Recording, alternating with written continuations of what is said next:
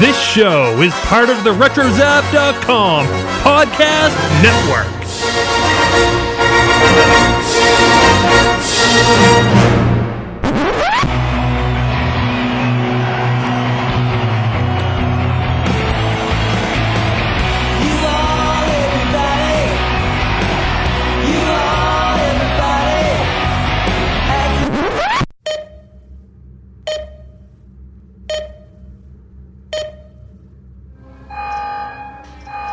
Everybody, and welcome back to Previously on Lost. This is episode number 25, and we're going to be talking about the season one, season, not season, oh, I'm sorry, not in season one, season two episode premiere of Man of Science, Man of Faith. And uh, I am one of your hosts. I am Mike, and I have with me Steven. How's it going, man? It's going great. I cannot wait to talk about the best season of Lost. I'm very excited. Ooh. Ooh, he's already throwing shade down on it. All right, all right. Well, uh, how about you, Corey? What about you? How you doing, bud? What is in the hatch? What's in the hatch? That's all I want to know. What is in the hatch? Um, Uh. I've, I've waited 119 days to figure out what's in the hatch. Uh, no, no, I'm I'm excited. Season two is fun, and we had we didn't have to wait whatever 119 days, which I think is what the difference between season one and season two was, which sounds like nothing now today, Right. but back then it was like, what? We have to wait this long? and it took longer to get the DVDs back then too to actually like rewatch it. So uh, it was it was it was good. But yeah, we are into season two now. So make sure you guys get us get us your feedback on all that. I'll, um, I'm looking forward to digging into this. So without further ado, let's go ahead and dig on into the episode. I'm gonna just gonna tell you currently we are 44 days on the island.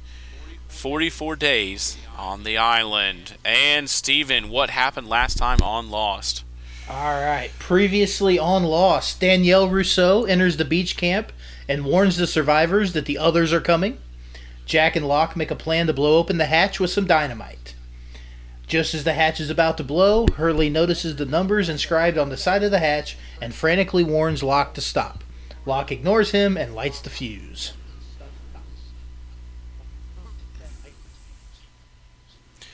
All right.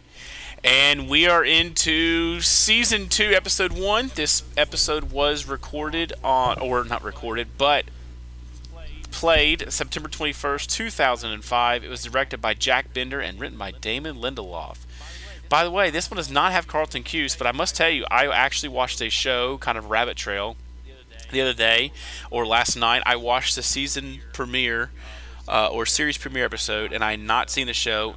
And I wonder why in the world have I never watched this show before? And I watched the Carlton Cuse one of Jack Ryan with John Krasinski. Oh, I had no idea that was Carlton Cuse. Yes, Is and he, holy does he do crap, the whole show or just an episode? Uh, as far as I know, he did the show. I don't know yet. I Um, did not know that either. Yeah, um, didn't- but I can't wait to. I didn't even know that was a show. I thought I thought that was a movie. Well, it's on. Um, it's on Amazon Prime. Oh, okay. So it does not have So- Tom Cruise then. Somebody else. No. Okay. No. No. Uh, but with this episode of season one, episode, season two, episode one, I'm gonna do that for like the whole freaking episode. With the hatch now open, Kate and Locke ignore Jack's warnings and venture down the shaft without him. Meanwhile, back in flashbacks, Jack saves a woman and runs up some stairs. That's a that's a great summary. Us- that very simple. It's, wonderful summary. That's perfect. Uh, so I have some uh, some Oh. factoids about this episode. Uh, with 23.47 million viewers uh, during its original airing, as we just pointed out, September 21st. This was the most watched episode ever of Lost. So this is the peak. This is as good as it gets right here. Uh, That's right. So after this episode, we're gonna end on a high note. This episode is probably the show is probably not coming back. And no, just we're gonna keep we're gonna keep recording about. Well, Lost. it really shows the buzz the show built up, and it won a bunch of Emmys, and it had you know the long break all summer, you know into into fall.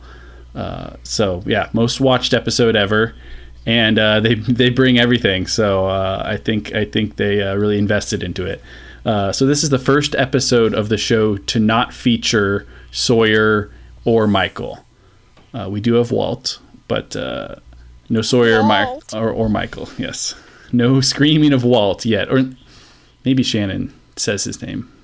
Uh, anyways, the Swan mural was painted by the episode director Jack Bender, which I believe we've had some sort of fact about his art before, right? Doesn't he have some art Yeah. in the background of? Pretty much all all of the artwork on the show was his, correct? Uh, Claire's boyfriend's painting, Thomas, you know, Claire's baby daddy Thomas, his painting was Jack Bender. Um, and then later, when they do the artwork, um, when they are having the auction with uh, Widmore later on, that's Jack Bender's artwork. It's kind of interesting.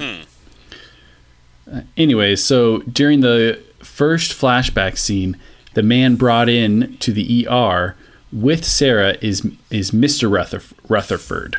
Uh, careful observers will realize that this is in actuality Shannon's father.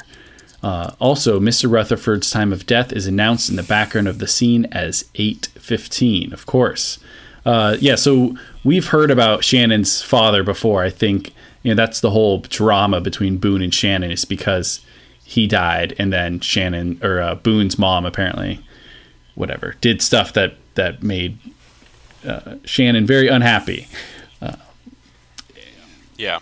So the world premiere of season two took place at Waikiki Beach on the island of Oahu one week before ABC aired the episode to the rest of the world. Uh, the first episode was projected on a screen 30 feet tall, and the cast walked out uh, on a red carpet to greet fans before the episode played.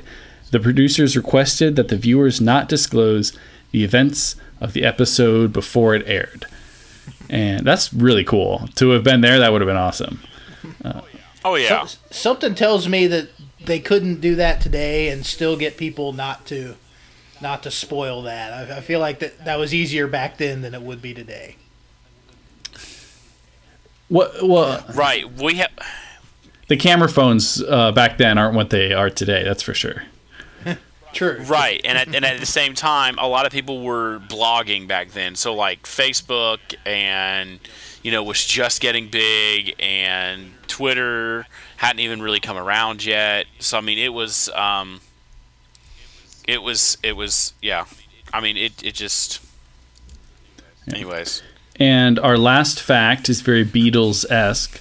Uh, when Walt appears to Shannon, dripping wet, whispering something unintelligible, he is saying, Don't push the button, button bad, backwards. So it's played in reverse. You know, kind of like I Buried Paul or really whatever cool. is on Revolution 9. That's cool. Yeah, interesting. I, I thought it was. I don't know how you know accurate that message is if Walt was really trying to get that across because shouldn't they push the button? I mean that's it seems it seems Hey. like they should. All we know is Shannon's going crazy. Anyways, that the whole button pushing to push or to not push the button that's a discussion we're going to have over the next 20 some episodes because the season is very much about that. And uh, I think that's a good segue to uh, our discussion of the episode. All right. So let's talk about it, guys. Uh, give me an ep- give me a moment or something during the episode that um, that you guys had that kind of really shot out at you. Well, I, I'd say that it, it's hard to talk about the episode without starting um, at the beginning. Our, our cold open here, where Des, you know, we we see this long haired gentleman uh, turning on some funky music and riding the bike, making a making a smoothie, taking a rather um, interesting injection. Um, where we see the Dharma logo on the, the things he's injecting himself with, uh, followed by a, a blast, and then we kind of find out where we're at. I think this was pretty amazing way to, to start a season. You know, we, we've been waiting to find out what's down in the hatch, and will they real quick answer what's down in the hatch? Yeah, I think this is probably the coolest opening of any season. Maybe, which is hard to say because you know there's a lot of really. You know, I think I said I think I just said in the last episode that the pilot was the best opening of any season. So maybe I won't say that because I don't want to disagree with my past self. But it is amazing nonetheless. I think this has got to be one of those moments that is the most memorable scene. Like you can, it's really easy to just remember exactly what happens in this scene. You can't see the guy's face, and he does all these weird things. Like he is, it's a really old computer, but uh, some of the other stuff is really new and fancy looking. So, in the the music, you know, it's just one of the coolest openings. You know, a real. Uh, everybody's mind was blown. Yeah, I'd say. I, I think I think when when people saw that opening uh, okay, so when I when I first saw this show, okay, I'll be honest. When I first saw this show, um, and I went back and watched it, I actually thought, wait a minute, am I on the right show? For yeah. like the first couple minutes, I'm like, wait a minute, am I watching? So I hadn't. I, I don't know if any other. I mean, there's been some other shows that have done that to me where I've had to stop and like make sure I'm on the right episode or I'm on the right show, and this was one of them. I'm like, what in the world? Um, but yeah, I, I loved this cold open because automatically, what fans have been waiting for for what you said 119 days now they're like something else is going on in this in this in this world and and and they're you know you see you see like you say computers you see uh, spin bike you see you know record players and so many new mysteries in that first just couple minutes. Like, what the crap is going on in this place? So it was really good. I loved the opening. Yeah, I, I, think in classic last lost form, this episode gives us more questions than it does answers. Like I think the episode people probably would have they were expecting more was like orientation where we do get a lot of answers to stuff. Uh, you know, more questions too. But this the beginning you think, oh, it's a flashback, but it's like, oh no, we wanted the hatch. They're immediately going to show us what is in the hatch. But the catch is, we don't know what the heck any of this means. So it's not like it's a quick answer to like, this is what the hatch is all about. It's like, oh, we've got a long story to unfold over a long period of time. In fact, the Swan station is basically, you know, part of the story till the very, very end. So at least, at least yeah. through all of season five. Yeah. So, yeah, it was a great opening scene. Um, I, let's talk about Shannon's need to find Vincent. Well, let's talk about Shannon because it was one of those kind of aside stories that I think the writers put in there, but did not get as much of a attention as as the rest of the episode. Obviously, because everybody's wondering what's in the hatch, what's in the hatch, and Shannon's kind of put on a back burner in this episode but she's she's sleep deprived. She is not eating according to Sayid, and she's just got this desperate need to find Vincent.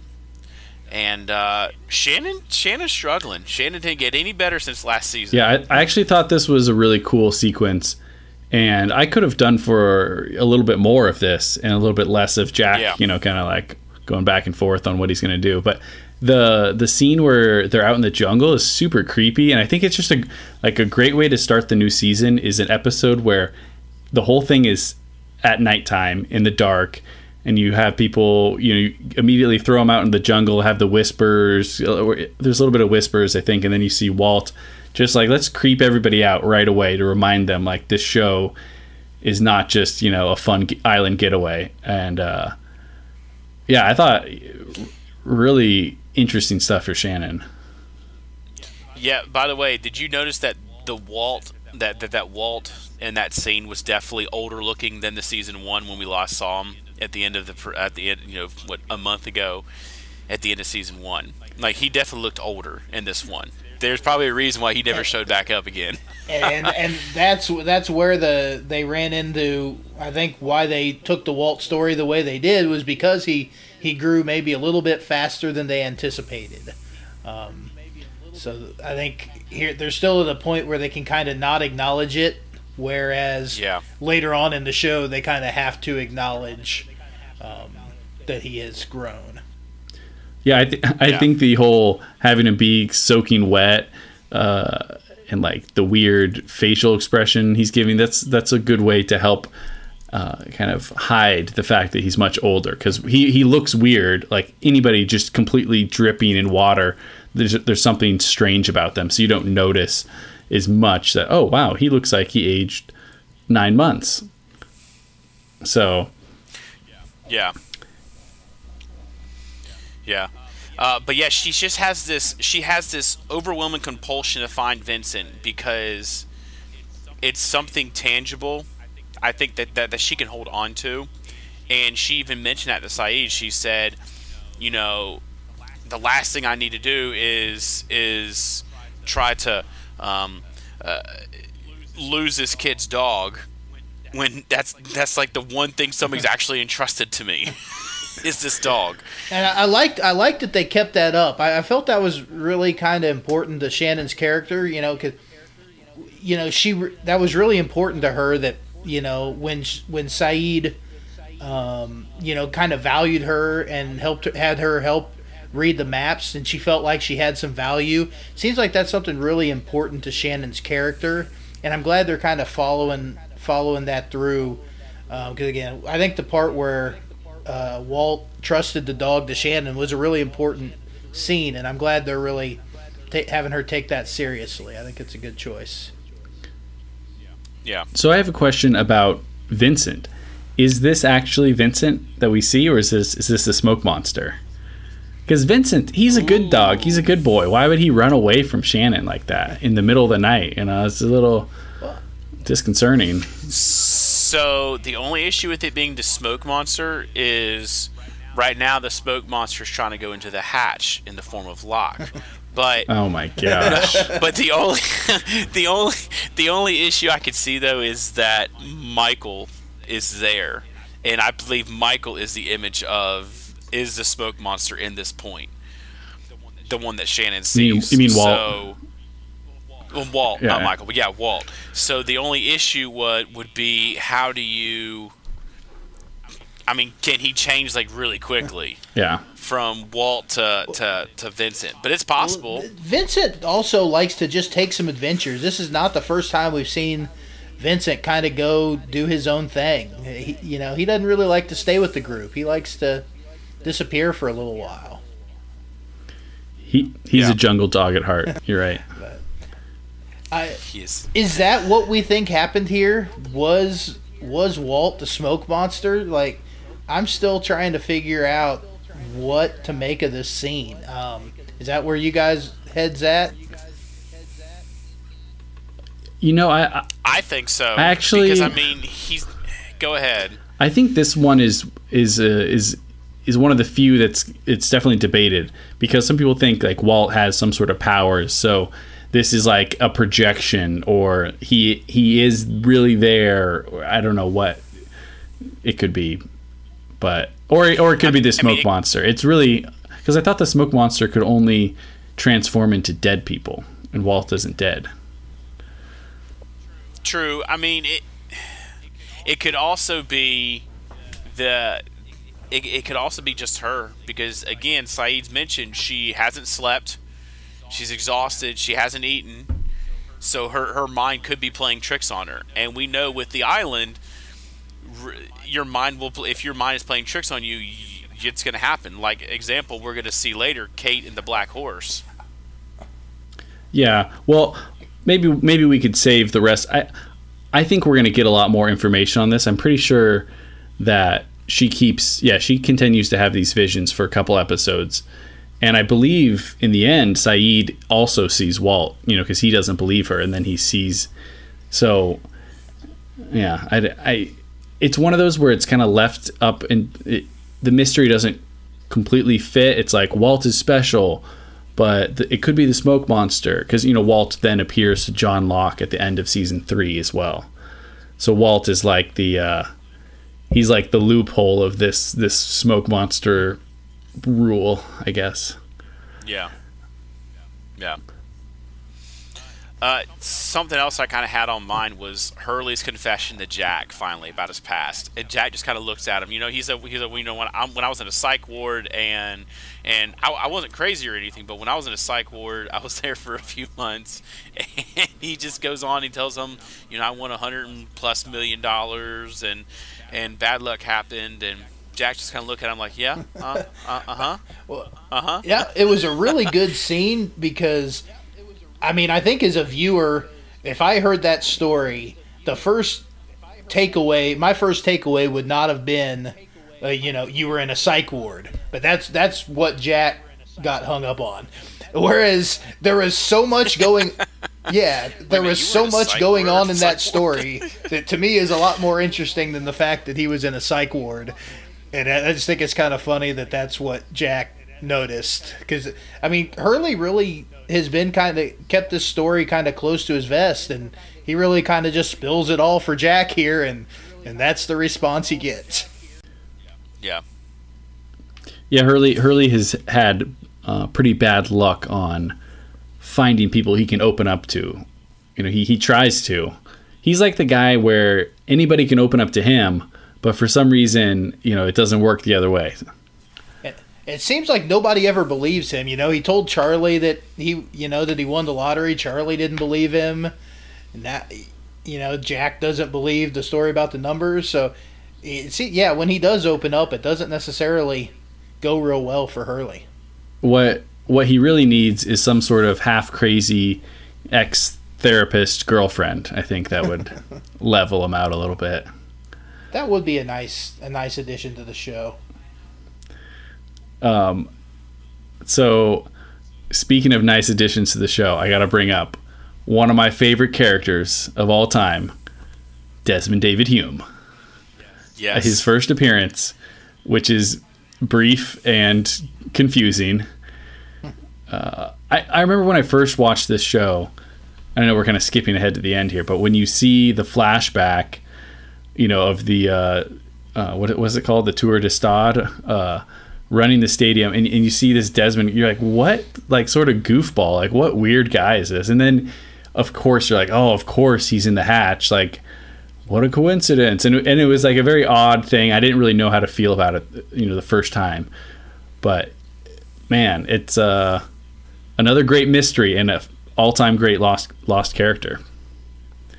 Yeah, Desmond is absolutely one of my favorite characters on the entire show. His whole story, like I, I love when we get into season four, where he's got to anchor himself from the past and the present, um, with with with Penny, and um, but I, I love that phrase he says all the time. You know, see you in another life, brother.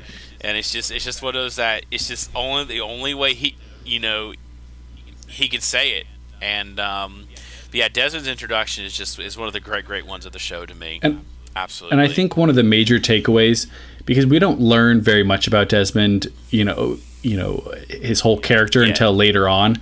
But a great takeaway, I think, for for the audience, maybe subconsciously, is like this show has a lot more to offer. Because once you get to the end of season one, I think some people are like, "Oh, great, what's in the hatch?" But some people are thinking, "What else can they do?" You know, we have all these characters, we've had backstories of all of them. Are they going to really just milk everything they can out of this?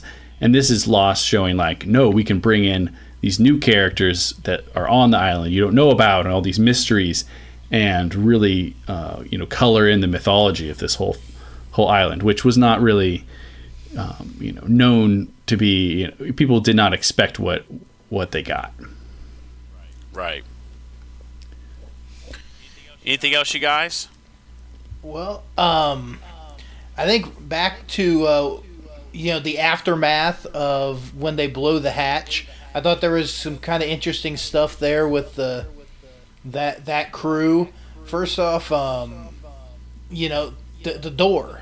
Kate finds that the door has quarantine stamped on the inside of it. I think that's kind of a you know this door that they've been trying to open for half of a season and you know, has no hatch. Then we find out it has quarantine written in it.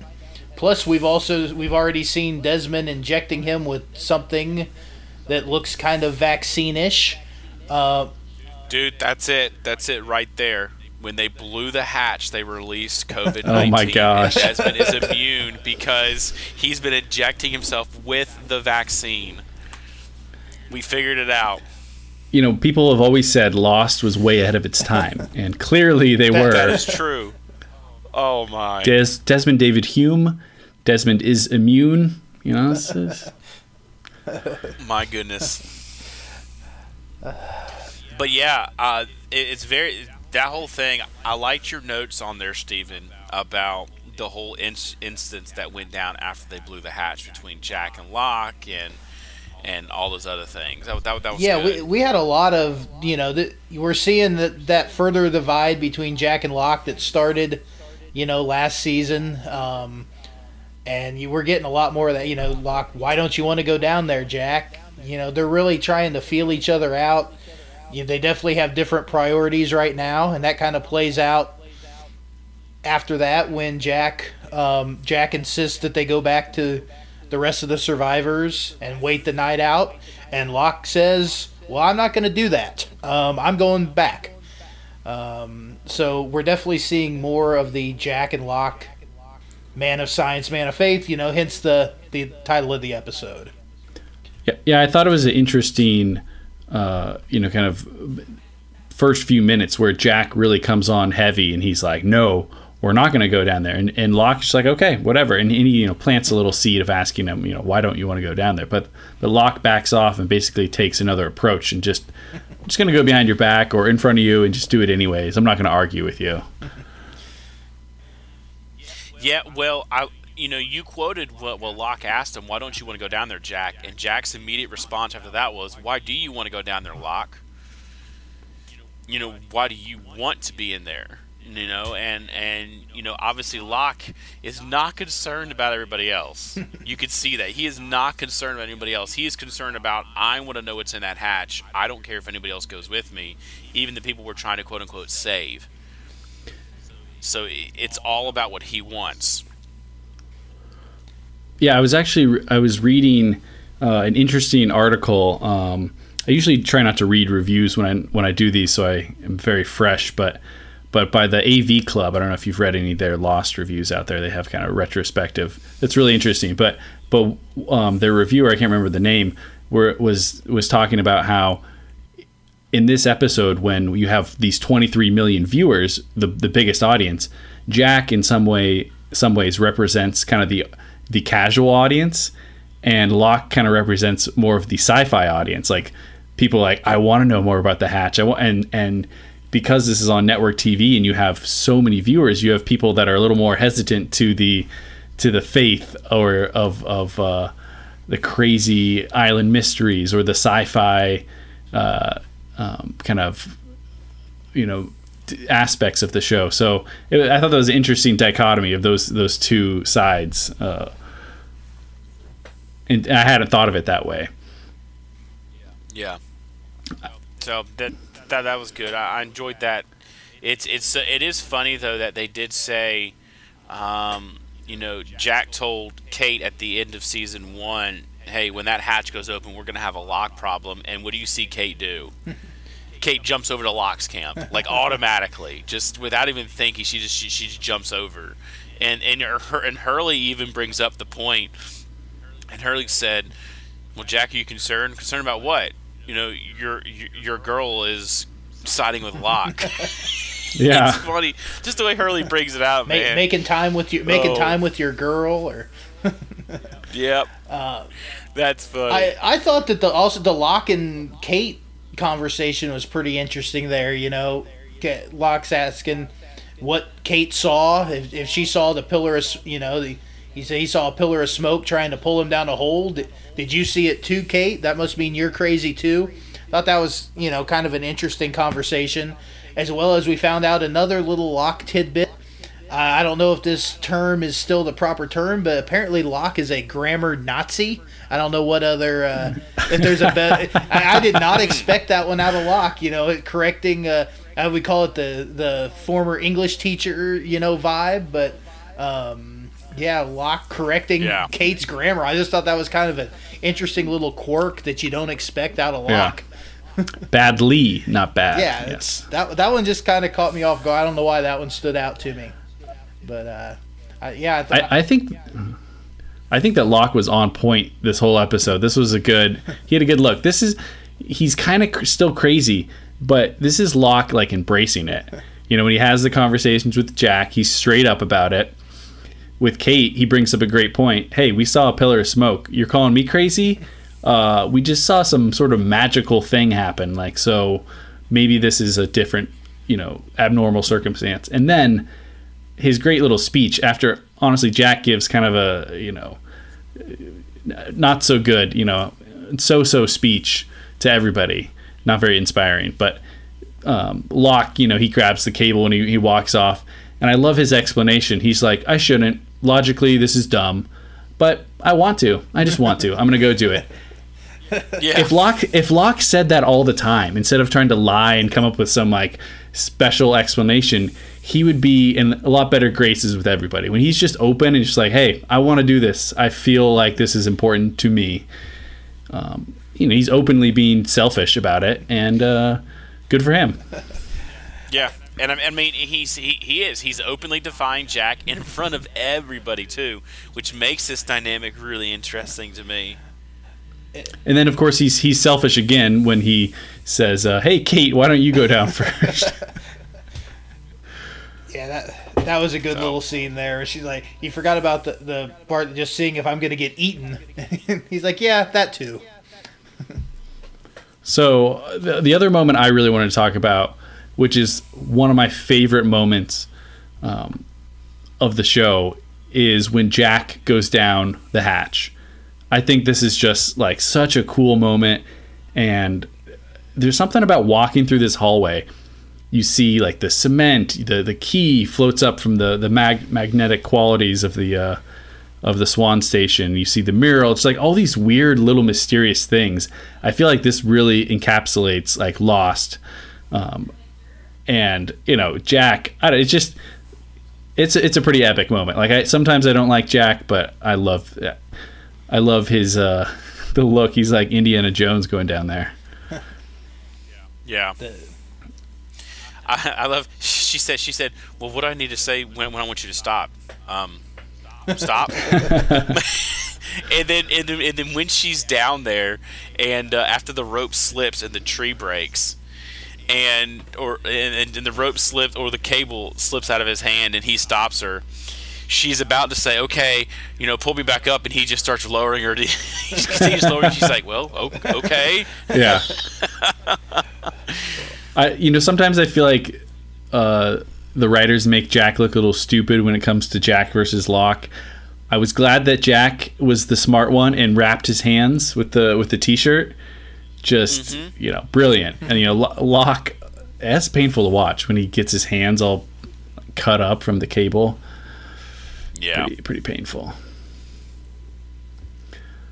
So Jack makes it into the vault or into the into the uh, into the hatch. The vault makes it into the hatch, and uh, I mean we're like catching everything as we go down. We're seeing everything as Jack sees it, and he sees this this mess of a wall. And as he gets closer, of course, we see the key being pulled toward the wall. Uh, we'll get into more of that when that really gets introduced. What's going on there, but. Uh, but yeah, we see the computer, the dome, um, everything, and listen, Desmond's Desmond's had a good idea of how to how to how to booby trap things down there. You know, turning on music really loud and and flashing blinding lights, and he's got it, man. This is it's the coolest set piece they have. I mean, I say that. I, I, if I were to have a miniature of anything from Lost, I think it would be the, the the hatch. It's just it's so badass. It's just everything is really interesting about it. The design. Oh yeah, And I feel like that there's certain scenes in Lost that we see a lot, um, and this initial different characters going down into this room. It feels like we revisit this a lot. You know, especially these first few episodes. It feels like you know we kind of see this from different points of view. We're gonna find out what else is going on at the same time. But I, I think the first time we see it is the best, um, just because we don't know what to expect. But it, it does feel like this is this scene is very important in that you know, kind of like the we'll see the the incident later on in the series. They'll show that several times. I feel like this is, you know, something that that we keep kind of revisiting this scene a lot. Yeah, Yeah. I think a lot of the times it can be annoying when uh, shows do this, where it's like, oh, we see a little bit of this point of view and then a little bit of that one, and you feel like you're repeating a lot of things. But I definitely think it works for this situation because the hatch reveal is so monumental in the in the show that I think it's worth seeing it I from Desmond's point of view, then Jack, then Locke and Kate. Yeah, I I feel like I in my previous watchings maybe have not liked this scene as much, but going back and watching, I think the first time we see it is really just so. I think it worked really well in this episode, and yeah, just uh, just thought that was a really good scene. So I think the other thing we haven't talked about as much is is Sarah, and uh, I think overall this is a really good flashback. I mean, obviously the on island stuff is way more interesting, um, in my opinion. But but Sarah does become a really important character in the flashback world of uh, of Jack, Well, and pretty big big actress at the time too. yeah, I think this was pre Modern Family, but she she was definitely pretty well known. She'd been in a lot of things before this. Um, I, I- she, you know, definitely to me, kind of like Michelle Rodriguez last season. It was one of those actresses you'd seen before. You know, it seemed like this was a pretty big star to be on this show. Yeah, and, and I think it's Yeah. you know the, there's a little bit of a little bit of diversion later in her kind of arc as a as a flashback you know character or whatever, but this first episode is is really it's like a classic you know kind of love story, but I think you know the moment where as cheesy as it is when when he starts feeling her legs you know and the, the or she has the feeling he's you know, with the pen it's just like is always such a great moment. Very very emotional. I I personally I really feel like the backstory made this episode. I I love this backstory, um, and yeah, that that scene is the climax. I I think that is just really important, um, especially tied in with the previous scene where we see, you know, Desmond talking to Jack in the stadium, saying, you know, what if you what if you did fix her, and and he's saying, you know, that's impossible. That'd be a miracle. And then we see that it actually happened. To me, that that was very big as far as the, I don't know, the mythology, the mystery of the show is what's going on here. You know, ha, you know, this isn't even on the island. This is off the island, and and this is happening. So, you know, we're trying to figure out what, how is this possible? Um, yeah, I, I thought that part of the story was really interesting. Yeah, and we know that, and it's interesting to, to listen to her fiance when he's talking with Jack um, at the time. That you know, we his, his mindset was nowhere near. What can I do to help her? It was like, so we're gonna be able to make love. What or, what a tool! This So- guy, this guy, mean, he's he's up there he with just- Susan Porter. I mean, this guy is not cool. what is wrong? Like, and you're thinking like, why was why was she I gonna marry wait- this guy? I was waiting for Steven to say that. Oh, I was waiting for you to say that, Steven. I, I knew you were going to put him up there with Susan Porter. they'd be perfect for each other oh, look at that. Oh, that's but you know, it seems weird to me too that she didn't seem that surprised when that guy wasn't there. Like she was gonna marry this guy, but yet she wasn't really that surprised that he wasn't there to support her. I, that was just a weird relationship there. I don't know. Yeah. So let me ask you guys this. We, we've been talking a little bit about bedside manner, and a lot of the big thing inside of the flashback was about hope versus false hope. Okay. How do you think that storyline played in reference to the hatch on the island? Because Jack, if you think about it, Jack, in a way, gave false hope to the people in the caves. He said we're going to put extra guards out. He said we're all going to make it through the night. when you don't know that, that's a false hope. But it- so, so that story does play out in this one as in this scene as well. Well, it seems to me that you know Jack kind of did take his father's advice here. This was this was not the Christian Shephard we're used to seeing. You know, we've seen Christian at some bad moments, but this this was Christian kind of giving his son some good, you know, professional and just personal advice. That you know sometimes it's good to to hand out some hope. That you know that's not what we're used to hearing from Christian Shephard. And it kind of seems like Locke or like Jack took that advice and you know, there on the island, he's given out a little hope, even though his bedside manner with Hurley is still a little lacking. But I felt like that was a good, According to her, yeah, that, that was a good through line to the story. I thought that was kind of interesting for Jack.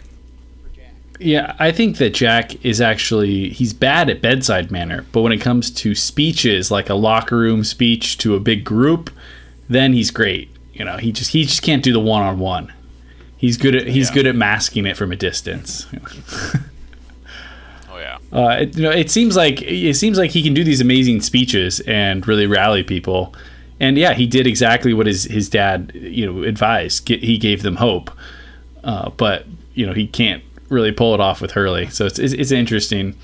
I love the way this flashback reflects on what's happening in the episode, but it doesn't directly. It's not like this story is like directly linked to you know the island story besides obviously desmond but it, it's like this great little mirror image of everything Yeah. Well, that's all the notes I have, unless y'all had anything else. Yeah the, last thing i want to discuss i know i brought up desmond already but so i've always interpreted uh, this the title of this episode to be you know man of science man of faith to be referring to jack obviously as the man of science and locke the man of faith. But is it possible that it's actually referring to desmond? It's a good question. because you know Desmond, he's like he's got the whole thing about well, what if it did happen? You know, you know, you don't believe in miracles. Like, what if what if you did save her? Well, you, you could you could save her. Um, you know, he kind of encourages him to have some faith, and then he has that great line at the end. You know, you know, I just have one bit of advice for you. You're gonna have to lift it up. You know, the ankle. Yeah. I gotta say, I, like love that. I love the Tour de Stade scene. This is it's you know one of my favorite scenes in the show. We you know we see it a few times, but what do we think was going on here? You know, was Desmond? Did he know something? Like it was just it was a really weird thing for Desmond to say, knowing no information about the situation. Why do we Why do we think Desmond said thought what he did? Like why would he think? there could have been a miracle. Like, it, uh, to me, this was really interesting. Maybe. Maybe the man in black met or Jacob met him and told him to say that. Come on. No, I'm gonna go a different route. I, that's that's possible. Maybe he was touched by Jacob, but I think this is the moment where Desmond is like fueled by this faith of of getting Penny back. You know, proving that he's not a coward.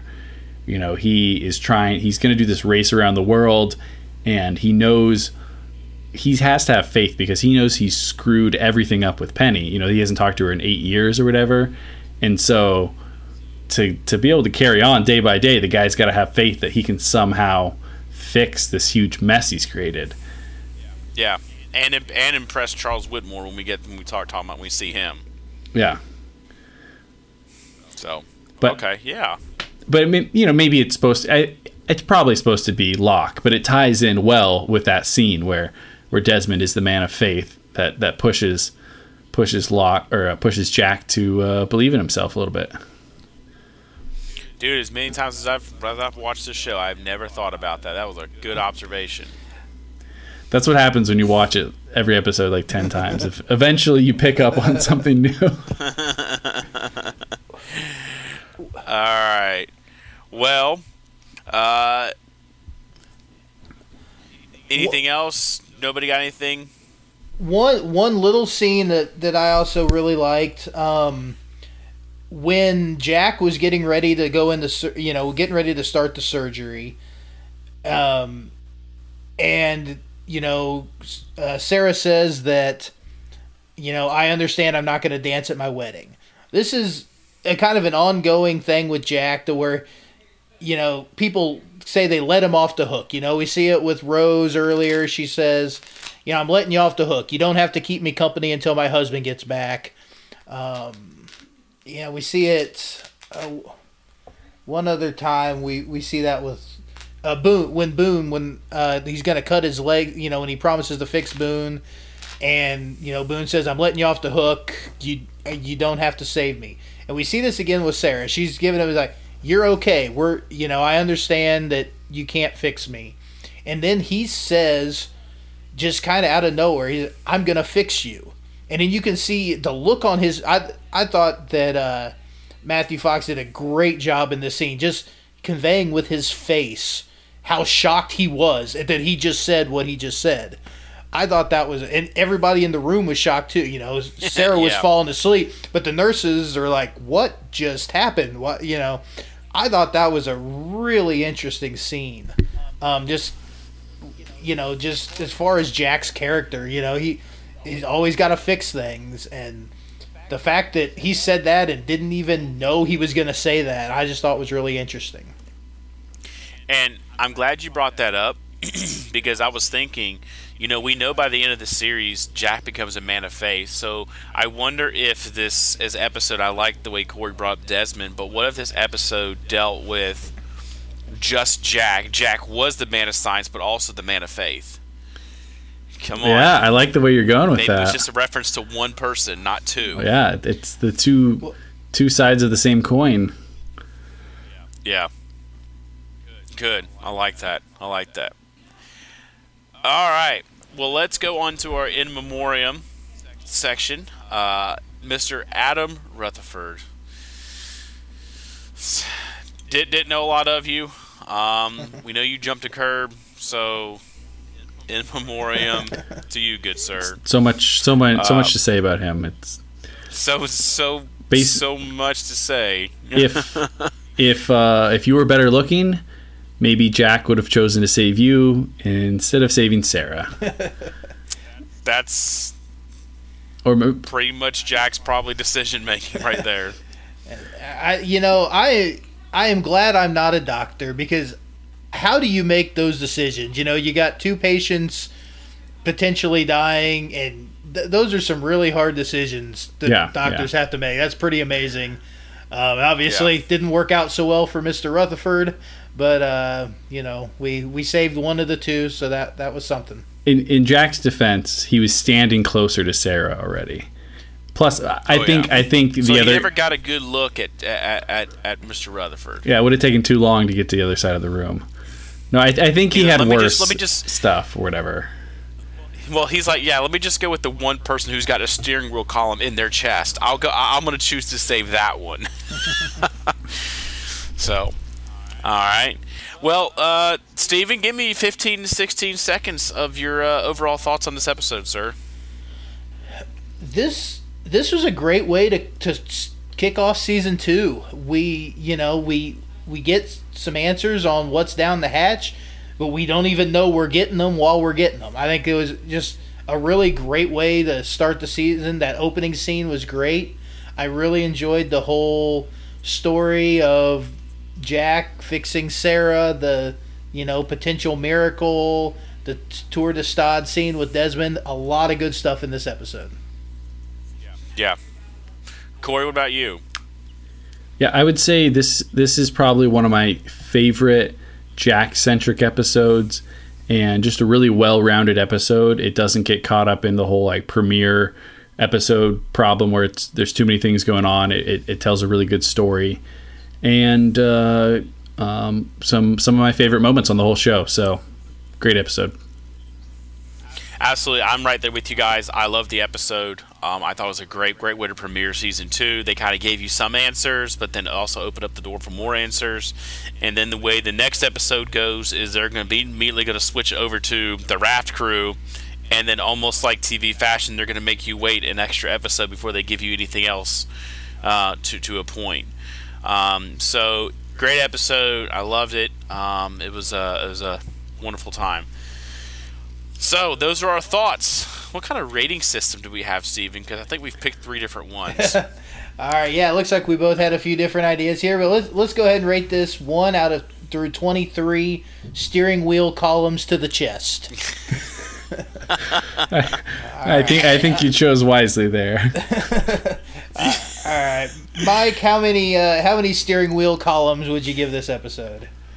I'm gonna give it 21 out of 23 steering wheel columns to the chest. So morbid. We just turned a really morbid corner. But hey, it came out of her chest. We're doing all right. It- it- All's well that ends well. Well, I- I'll say, okay, Steven was the first to put something on here, and he put something very, you know, just uh, unmorbid, you know, very very nice, casual uh, tour de stades.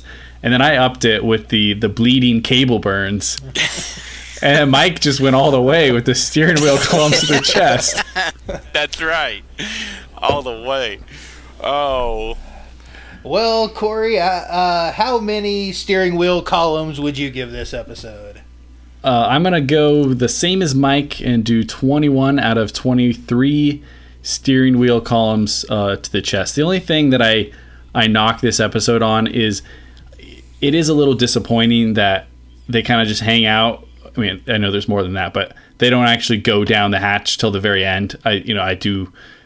When I first Right. watched it, They that was a so little time. disappointing that they don't immediately go down there. That's the only gripe I have. But there's a lot of good storytelling to get to that point.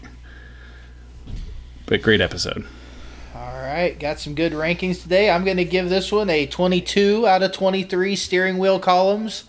Um, same thing, you know, really the from the beginning of the episode, and I really love the way they tied in the Tour de Stade scene, the Sarah having feeling in her legs, and then seeing Desmond, um, you know, holding Locke at gunpoint. I think the way they started this episode and ended this episode was really strong. Um, Al, just curious, have you guys uh, seen on Twitter the uh, the bracket of lost episodes that's going on now with another podcast? Um, it, I believe it was the Hatch podcast. They're doing their you know sixty four Oh, team okay. bracket, and I actually uh, um, was kind of surprised.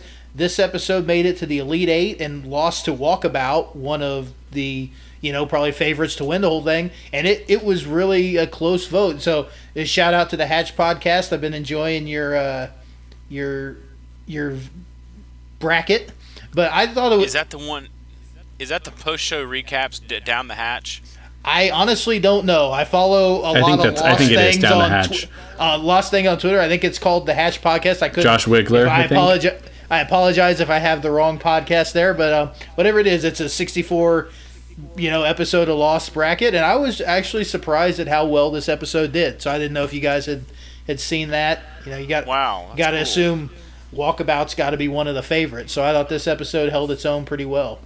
You know, I'm I'm actually not surprised by that. I think this this episode usually ends up in the top 15 of a lot of people's lists. Um, but it, it's it's one where people could be really high on it, but I think some people are also a lot can be really low. You know, you know, not low, but like you know, 25 as well. Sorry, Mike, you were gonna say something. I know. No, I was just gonna say. I was just gonna say. Um, yeah, and that that I I do. You mentioned Josh Wigler. Yeah, I I, I listened to a few of their episodes, a few of their shows uh, over there on post show recaps. Great. Uh, Great, great, great network. They do one really good ones on like The Walking Dead and Fear the Walking Dead and and uh, and Lost Down the Hatch as well too. So and he's he's got a ridiculous show called The Wiggle Room, which is a Survivor parody song submission show. Which, if you've ever had a desire to be involved and participate in that, it's uh, it's, it's something else. It's great. So, yeah, absolutely. Well, check, check them out then, guys. Check out post show recaps; they're really good. All right, to end this thing, uh, Sawyer's name dictionary. We didn't have Sawyer, so uh, we don't have any names, and uh, I'm sure we're going to get some next week. And then uh, total freckle count is still sitting at five. Uh, pop culture connections. Make your own kind of music. The song was Mama Cass Elliot is played on the record player by Desmond when she starts his this his day in the Swan Bunker. Um, the international the Internationale will live together or will die alone is a line from the English language Br- Billy Bragg version of this famous socialist, anarchist, communist, and social democratic theme or anthem. Finally, we get to the bottom of what Lost is about, I guess. That's right, anarchy. Uh, next time, we're talking about Adrift, and even if you have no idea what Adrift is about, you probably can guess it because, well, the raft blew up. So we're going to head back out to sea to see what's going on with our people out there with Jin and uh, and Sawyer and Michael and maybe Walt. We don't know. No, it's not going to be Walt. Uh, but we'll see out in the next episode, which is Adrift. could could you call Sawyer a drifter? Ooh, Is that a tie-in? Sawyer is a drifter. Sorry. Ooh, I like it. I like it. Such a bad joke. I had to do it now because I'll forget it. was a typical dad joke. Um, so follow us on Twitter, everybody, and uh, check us out, RetroZapped, uh, on at Lost Rewatch Pod. Um, of course, we're on Instagram and Facebook. We're probably not as active on there as we probably should be. Um, more or less, I'm on Twitter the most. Um, you can find me on Twitter at the DC Fanboy, and you can find Steve where Steven Sir. At Lucky13 Steve on Twitter. All right, and Corey, where can we find you on Twitter? you can find me at Original Mav. I'm actually actively on there now, and uh, people can you know, attest to this. So, you know, this this time, if you actually want to talk Lost, I'll be there. He's there. I'll be there. And you can talk more Lost on our RetroZap Discord. So go to RetroZap.com for more details, as well as for everything else that's on RetroZap.com. Articles, TeePublic, all those other good things that we love. Well, anything else, guys? That's it for me. Y- yeah, I think. I think all we right. Well, it. let's well let's turn the record player on and exercise on our bikes as we head out of the hatch this time, and we'll see you next time on previously on Lost. Peace out, guys. Peace out. Bye.